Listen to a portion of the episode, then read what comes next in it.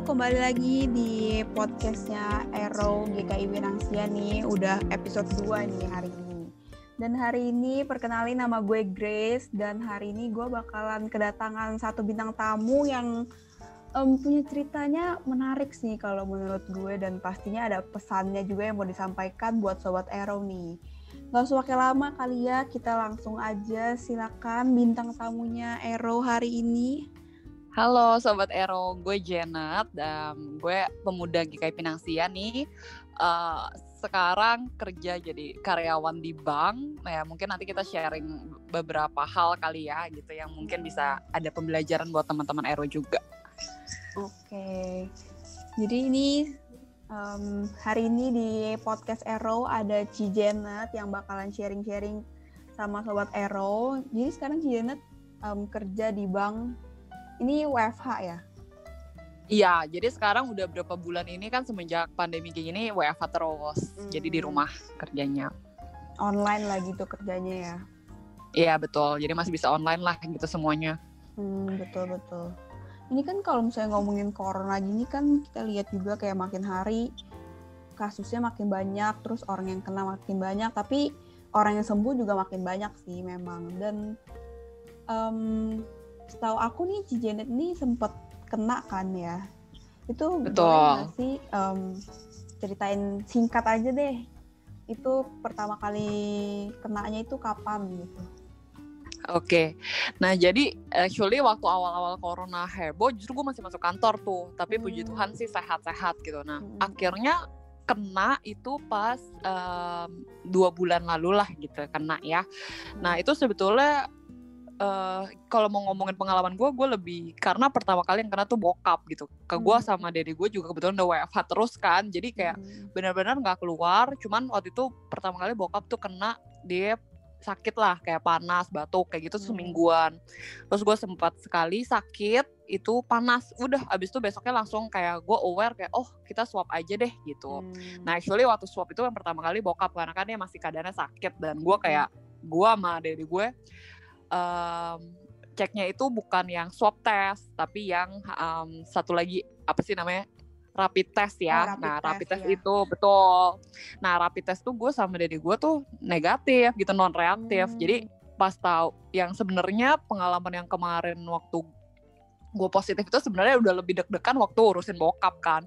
Waktu hmm. tahu bokap positif, bokap tuh karena agak parah kan, jadi dirawat di rumah sakit. Terus gue sama dede gue baru um, tes swab tuh di situ. Nah tes swab di situ um, positif juga. Actually hmm. itu gue udah expected sih. Itu maksudnya karena kan ya kontak terus ya kan sama oh, ya, betul, betul. Um, bokap ya kan. Terus di rumah sakit juga gitu. Jadi ya kayak waktu denger hasilnya positif kayak ya udahlah gitu kan. Gue kayak ya, yang penting feeling lah. Iya ya. Udah pasti kena deh gitu ya. Hmm. Nah tapi yang Uh, bersyukurnya di saat itu juga uh, gue sama dede gue tuh yang O T G lah ya sebutannya sekarang. Oh, iya, kan betul. bener-bener bener-bener gak bergejala, cuma sekali demam besoknya sehat banget kayak hmm. gitu.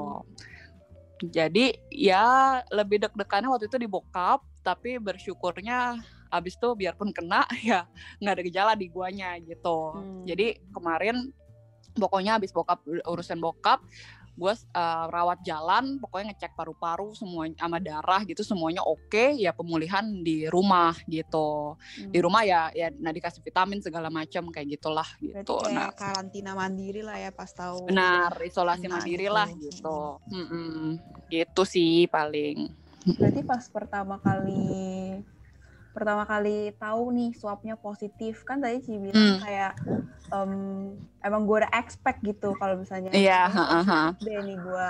Tapi ada nggak sih rasa yang kayak aduh positif lagi, nanti sembuhnya lama nggak ya, aduh teman-teman gue gimana ya, atau uh-huh. selama ini kita ketemu orang mungkin dia gimana ya kayak gitu, ada rasa kayak gitu nggak nah, sih? Nah lucunya tuh sebenarnya kan selama ini gue W F A, terus-terusan W F A. Lucunya justru sebelum yang di minggu yang sama sebelum bokap positif tuh gue ada visit ke klien. Jadi sebenarnya gue lebih deg-degannya di situ kayak wah gue langsung langsung nelfon bos gue, ngurusin ke klien. Si klien gue juga panik kan, mereka ternyata masih punya anak baby, mereka juga sampai swab test. kayak gitu. Jadi deg-degannya mungkin uh, lebih ke orang lain. Maksudnya kalau di gue sendiri, karena gue sering lumayan baca-bacain corona, terus kayak gue sendiri berasa sehat, jadi gue gak begitu takut. Di saat oh, itu gue iya, cuma betul. mikir fokusnya gimana ngurusin bokap, karena waktu itu bokap kan parah, jadi kita hmm. butuh um, rumah ngurusin di rumah sakit segala macamnya, ya pindahin rumah sakit yang ada ventilator segala macam. Nah fokusnya ke situ tuh, jadi benar-benar di saat itu sih benar-benar nggak bisa fokus sama diri sendiri gitu. Jadi sama oh, cuman iya, iya. kepikirnya aduh nih gimana nih siapa, maksudnya kita kontak terakhir sama siapa gitu, apalagi kemarin kan ke nasabah. Nah itu gue jadi kepikiran mm-hmm. gitu doang sih waktu itu. Oh. Cuman gue tetap yakinnya kayak oh selama lu sehat nggak apa-apa, maksudnya after this, terus gue kan juga rawat jalan, udah dicek semuanya oke okay, gitu kan. Jadi di situ gue kayak lebih nggak khawatir lah gitu kan. Hmm, berarti lebih khawatirnya ke orang-orang terdekat lah ya, udah pusingin hal lain daripada uh-huh. diri sendiri gitu. Iya, dan actually sebenarnya di during waktu-waktu itu juga gue nggak banyak ketemu orang gitu kan. Itu juga mm-hmm. visit sekali, cuma benar-benar karena betul, betul. ya harus gitu kan, mm-hmm. urgent. Sisanya memang nggak terlalu banyak kan di rumah sih gitu. Sebenarnya Cici recovery-nya berapa lama sih sampai di swab negatif lagi itu? Kira-kira berapa lama tuh? Nah itu mungkin hmm, gue sempet kayak udah swab dua kali itu masih positif terus. Cuman hmm. kemarin kan itu ternyata di swab test itu ada namanya C T value. Jadi itu actually nentuin kayak virusnya udah berapa banyak sih kadarnya gitu kan. Hmm. Batasnya empat puluh paling tinggi. Pokoknya makin rendah lu artinya virusnya makin banyak gitu kalau oh, makin rendah. Iya.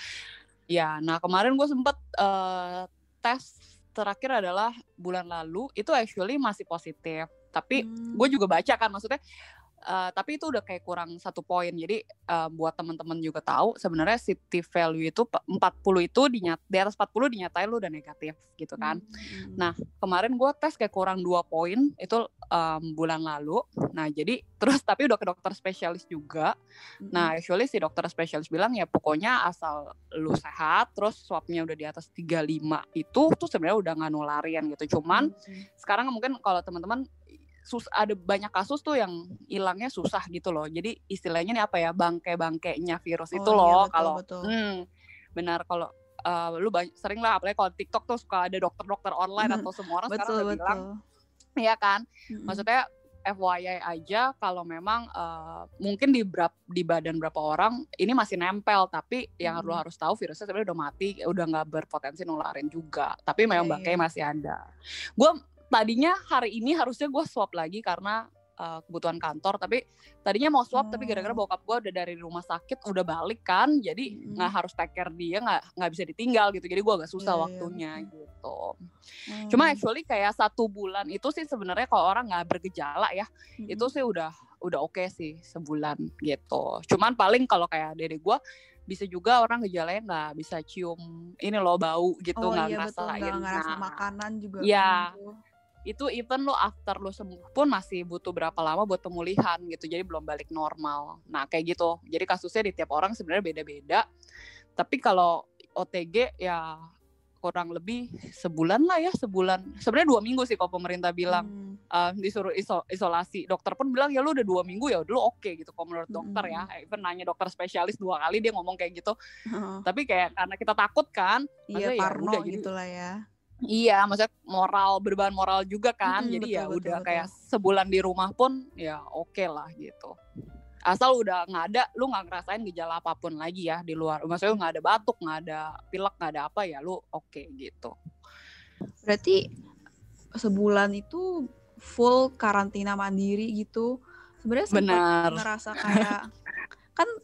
Um, kalau misalnya karantina mandiri kita tetap harus kayak swab test berkala lah ya istilahnya, kayak hmm, benar. Kayak tahu ini gue tuh masih positif atau enggak sih sebenarnya hmm. kan. Sebenarnya pas udah di tes terus masih positif, tes masih positif itu kayak pernah ada rasa kayak aduh ini kok gue masih positif terus sih, nggak negatif nggak negatif kayak lama banget sih. Pernah rasa kayak gitu nggak sih? Iyalah iyalah, maksudnya ini kayak apa ya istilahnya penantian ya nggak sih, kayak mm-hmm, lu sebulan betul. Pas dicek lagi oh kok masih positif, gue memik kayak nggak sih tiap kali kayak itu lucu, gue mikir kayak perasaan udah minum vitamin ini vitamin itu, oh mungkin kurang berjemur kali ya, gue mikirnya nanti coba nih seminggu depan berjemur atau gimana kayak gitu loh. Jadi lebih kayak ya penantian sih menurut gue, lebih di penantian, sabar, dan bosennya juga lah ya, karena lu di rumah doang kan.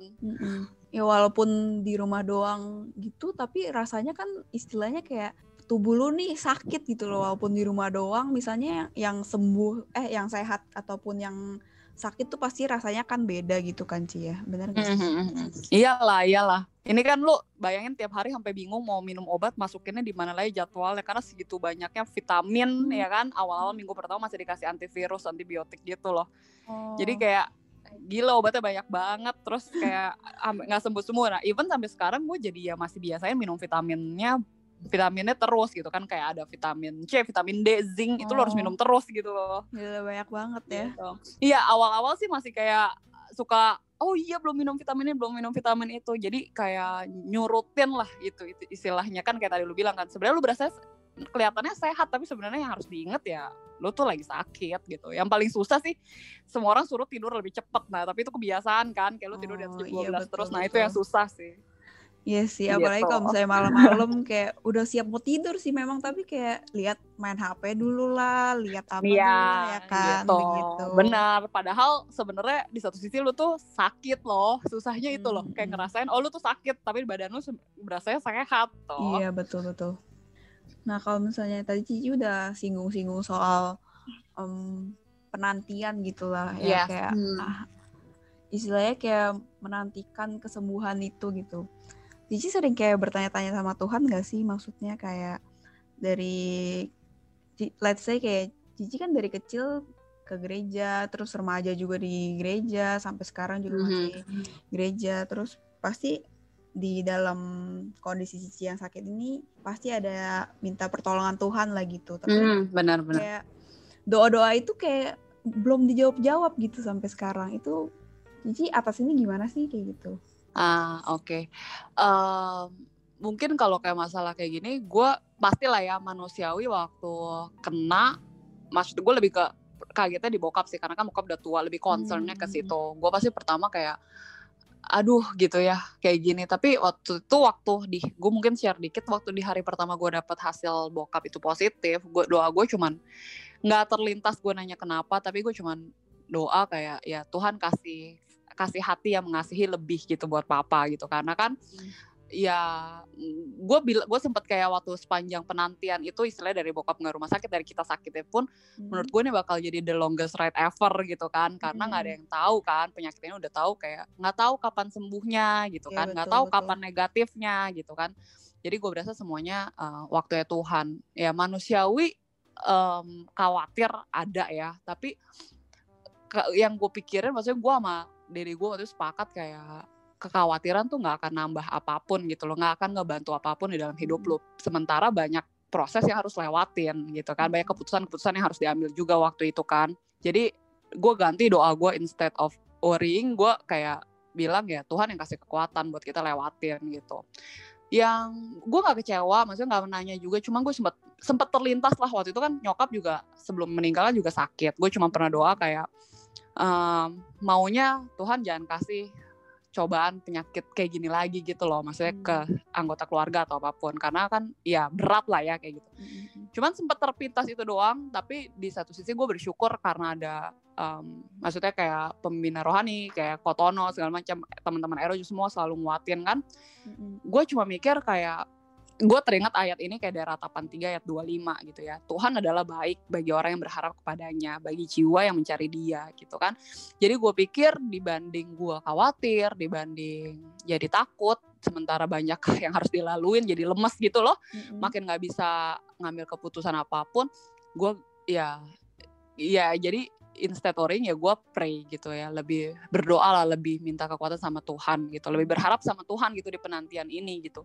Gak gampang, tapi melalui firman Tuhan sama ya komunitas teman-temannya di Ero khususnya, ya selalu diingetin kayak ya ayo ingat maksudnya kebaikan Tuhan. Tuhan itu Tuhan yang sama loh. Tuhan yang Tuhan yang kasih uh, berkat yang sama di saat kejadian yang dulu lu udah dilewatin ya. Tuhan pun Tuhan yang akan ngebantu juga di saat sekarang. Itu sih yang selalu bikin kita keep going kayak gitu. Iya sih betul, dan itu juga harus percaya sih, maksudnya kayak Tuhan gak bakalan kasih cobaan-cobaan yang sebenarnya kita gak mampu gitu, kayak Tuhan gak mampu banget. Benar, benar. Kayak kalaupun kita mikirnya aduh kayaknya gue nggak bisa nih lewatin hal ini, tapi ternyata kalau misalnya emang Tuhan mengizinkan hal itu terjadi kan pastinya Tuhan udah yakin kalau misalnya lu bisa lewatin hal ini, ya kan sih.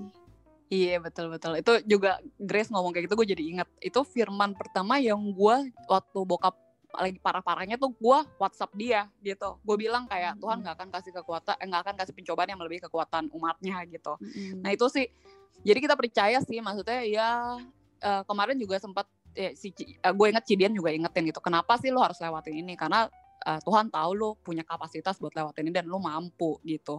Jadi ya gue percaya banget sih, ya benar Tuhan nggak akan lah tinggalin umatnya sewaktu-waktu gitu kan, pasti di saat dikasih pencobaan pasti Tuhan juga kasih jalan keluar buat hadapin ini. Sebenarnya selain COVID ini aku pengen ngobrolin soal kerjaan juga kali ya, Ci. Hmm, Oke. Okay. Cici kan istilahnya udah lebih dewasa nih daripada kita-kita. Aku kan masih kuliah, Cici udah kerja. Aku gitu. Juga masih kuliah. Oh iya, kuliah sambil kerja ya, Cici. Ya soal kerjaan gitu pastinya juga banyak um, apa ya rintangan-rintangan gitu kali ya untuk kayak di rekan-rekan kerja yang kayaknya kelihatannya kayak nyebelin banget, tapi kenapa Tuhan bisa kasih Cici tempat di sana, itu pernah terpikiran kayak gitu nggak sih? Hmm, hmm, hmm. Oke, oke. Nah mungkin kalau masalah kerjaan mungkin uh, gue kasih contoh bahasan dua lah ya dari sekian hmm. lama bekerja gitu. Yeah. Kalau satu yang Grace bilang, oh kadang-kadang ada orang yang nyebelin gitu ya, mungkin hmm. di tempat kerjaan atau lu nggak cocok kayak gitu. Pertama, gue pernah ngalamin sih dulu banget waktu gue kerja ada satu orang susah banget ya kerja sama gitu. Hmm. Even udah ngomong berkali-kali kayak kok nih orang gak mau denger gitu sih gitu ya. Mm-hmm. Nah kan, tapi gue percaya instead of lu benci tuh orang atau lu jadi konflik, gue pikir, gue inget yang pokoknya firman kan bilang besi menajamkan besi ya kan gitu. Nah gue mikir kayak di satu dibanding gue benci sama dia, sementara gue gue diperhadapkan kayak situasinya gue harus kerja bareng dia terus gitu loh, keluar kota waktu itu segala macam event bareng nih orang terus kan, gimana lu nggak makan sampai keluar kota gile. Iya bayangin, selalu di tandemnya dia kayak technical ya, gue salesnya gitu ya, jadi kayak bayangin kalau lu nggak bisa um, communicate baik pasti bakal ada konflik terus kan. Oh, betul, betul. Terus gue pikir ya kan, um, gue selalu punya pikiran dibanding lu ngerubahin orang itu, gimana kalau lu ubah diri lu dulu gitu, cara pandang lo, cara ngomong lo gitu. Jadi maksudnya it's a waste of time kalau lu berusaha ngubahin orang, sebenarnya tuh orang tuh nggak berasa salah kan, males ya. Jadi gue pikir ya udah waktu itu oke okay, Tuhan tempatin mungkin ya ini namanya besi menajamkan besi, mungkin lewat dia gue juga jadi berubah gitu ya. Jadi, jadi mungkin iya jadi belajar. Gue berasa mungkin ya gue jadi lebih sabar, gue bisa communicate yang gue mau lebih baik in effective way gitu kan. Jadi gue bersyukur akhirnya waktu itu di saat itu ya akhirnya gue lewat aja gitu, kayak gue setahun lah kerja bareng yang keluar kota hmm, tour gitu ya. Terus lama sering banget tiap bulan kan. Hmm. Tapi akhirnya waktu pokoknya bersyukur setiap event itu lancar gitu. Even ada konflik-konflik kecil ya, tapi gue berusaha nggak emosi lah. Setiap kali dia kayak ada mancing, ya gue pasti ngomongnya baik-baik gitu. Bisa nggak minta tolong, lu bantuin gue ini ini gitu-gitu. Tapi ya bersyukurnya akhirnya ya udah lewat aja gitu. Jadi mungkin buat teman-teman ya apalagi baru masuk dunia kerja gitu, um, susah kan pasti nyesuain sama orang gitu, mungkin lingkungan kerja. Itu sih yang mungkin harus diingat. Ya instead lu ubahin tuh orang dulu ya, mendingan lu kayak reflect dulu on yourself, kayak lebih mikir kayak mungkin dari guanya ada yang harus dibenerin juga kali ya kayak gitu. Jadi jangan adu keras-kerasan lah gitu. Oh, iya. Dan percaya kayak pasti some, ada something yang Tuhan mau ajarin juga di lu diperhadapin sama orang itu gitu. Hmm. Itu sih kalau dari sisi sama orang lain ya gitu, sama teman hmm. rekan kerja. Terus yang kedua mungkin kalau lagi W F H gini loh, ya kan? Nih W F H hmm. nih gue berasa, aduh kadang-kadang lu gak harus self-motivated banget, kerja dari rumah tuh gak gampang loh gitu. Lu bangun, oh, mungkin buat teman-teman yang kuliah ya kan, yang kerja kayak lu harus bangun dengan the same routine every day ya kan, gak sosialisasi sama orang gitu. Hmm. Itu kan benar-benar kadang-kadang bikin lu draining gitu ya, istilahnya yes, kayak betul, betul. Lu gak semangat ya gak sih? Hmm. Gitu. Apalagi gue, kalau gue orangnya lebih ekstrovert, biasanya setiap kali ketemu oh, orang iya, gitu betul, awal-awal betul. Awal-awal W F H sih susah banget, kayak berasa bosen banget gitu. Lu harus temuin pace lu sendiri lah gitu ya. Lu harus temuin kayak pagi yang bikin ngeboost semangat lo tuh apa gitu kan. Mm-hmm. Nah itu sih yang lo harus self motivated lah, belajar di dalam dunia kerja self motivated. Even lo nggak W F H, maksudnya di posisi mungkin yang lo nanti makin lama makin naik ya di karir, nggak akan ada orang yang bisa motivasiin lo gitu. Mungkin kalau awal-awal masih ada training motivation or apa gitu, tapi nanti once lo udah maksudnya mungkin in senior level, lu bakal harus belajar buat motivasi diri lu sendiri buat keep going di kerjaan gitu sih. Hmm. Sama inisiatif, sama ya come up with new idea lah. Tapi bener sih kalau misalnya kayak W F H ini atau enggak kuliah online juga bikin capek banget ya. Iya kan? Lebih capek dibanding ke kampus ketemu iya, teman-teman rumpi ya kan. Walaupun kalau misalnya ke kampus, pergi kampus kan kayak harus bangunnya lebih pagi, harus mandi lah, harus ngapa-ngapain, beres-beres. Ini kan emang tinggal bangun terus nyalain laptop bisa langsung kelas kan. Tapi tetap aja capek lihat laptop terus, kayak nggak ada sosialisasi dengan orang gitu. Benar-benar, karena kan actually manusia kan makhluk sosial ya, se-introvert-introvertnya iya, orang mungkin stres sendiri kalau ketemunya cuma sama laptop tuh. Iya benar banget. Kalau misalnya Ci Janet ini pernah gak sih kayak ada um, penantian pengharapan gitu soal-soal kerjaan gitu yang Ci Janet selalu doain tiap malam gitu, ada gak sih pernah pengalaman mm-hmm. kayak gitu? Of course ada lah ya, itu mungkin gue mungkin waktu itu ya awal-awal gue baru lulus kali, pengen banget kan kerja kan. Mm-hmm. Actually waktu itu pas dari magang pun susah lah ya, nyari nyari, nyari internship juga nggak segampang itu. Gue inget banget pertama kali gue mau cari kerja atau cari internship tuh sampai berpuluh-puluh perusahaan gue apply, dan berpuluh-puluh perusahaan juga gue datengin interviewnya gitu loh. Terus kayak apa ya, kalau inget-inget waktu itu sih gue cuma mikir, oh wow kok gue bisa ya jadi orang yang se istilahnya sekekeh itu mau cari kerja gitu kan. Hmm. Padahal gue anaknya sebenarnya tipe yang lebih kayak uh, lebih simple lah, lebih nggak mau repot gitu sebetulnya. Oh, iya, cuman betul, betul. Iya di waktu itu gue cuman mikir ya kalau lu nggak berusaha ya gimana lu mau dapat kerja gitu kan. Yang penting do your best ya, and then God will do the rest gitu kan. Iya, ya lu apply aja sebanyak mungkin gitu. Terus Um, waktu itu kerjaan pertama gue, gue inget gue masuk ke uh, perusahaan I T hardware lah gitu ya, dia multinational company. Gue juga awalnya mikir kayak, what, gue tuh nggak ada background di I T gitu, gue nggak nggak mau gitu kan. Cuman makin dijalanin tuh, tapi gue waktu itu di self apa business development lah, kayak sales masih ada related sama communications kan, kebetulan gue communications.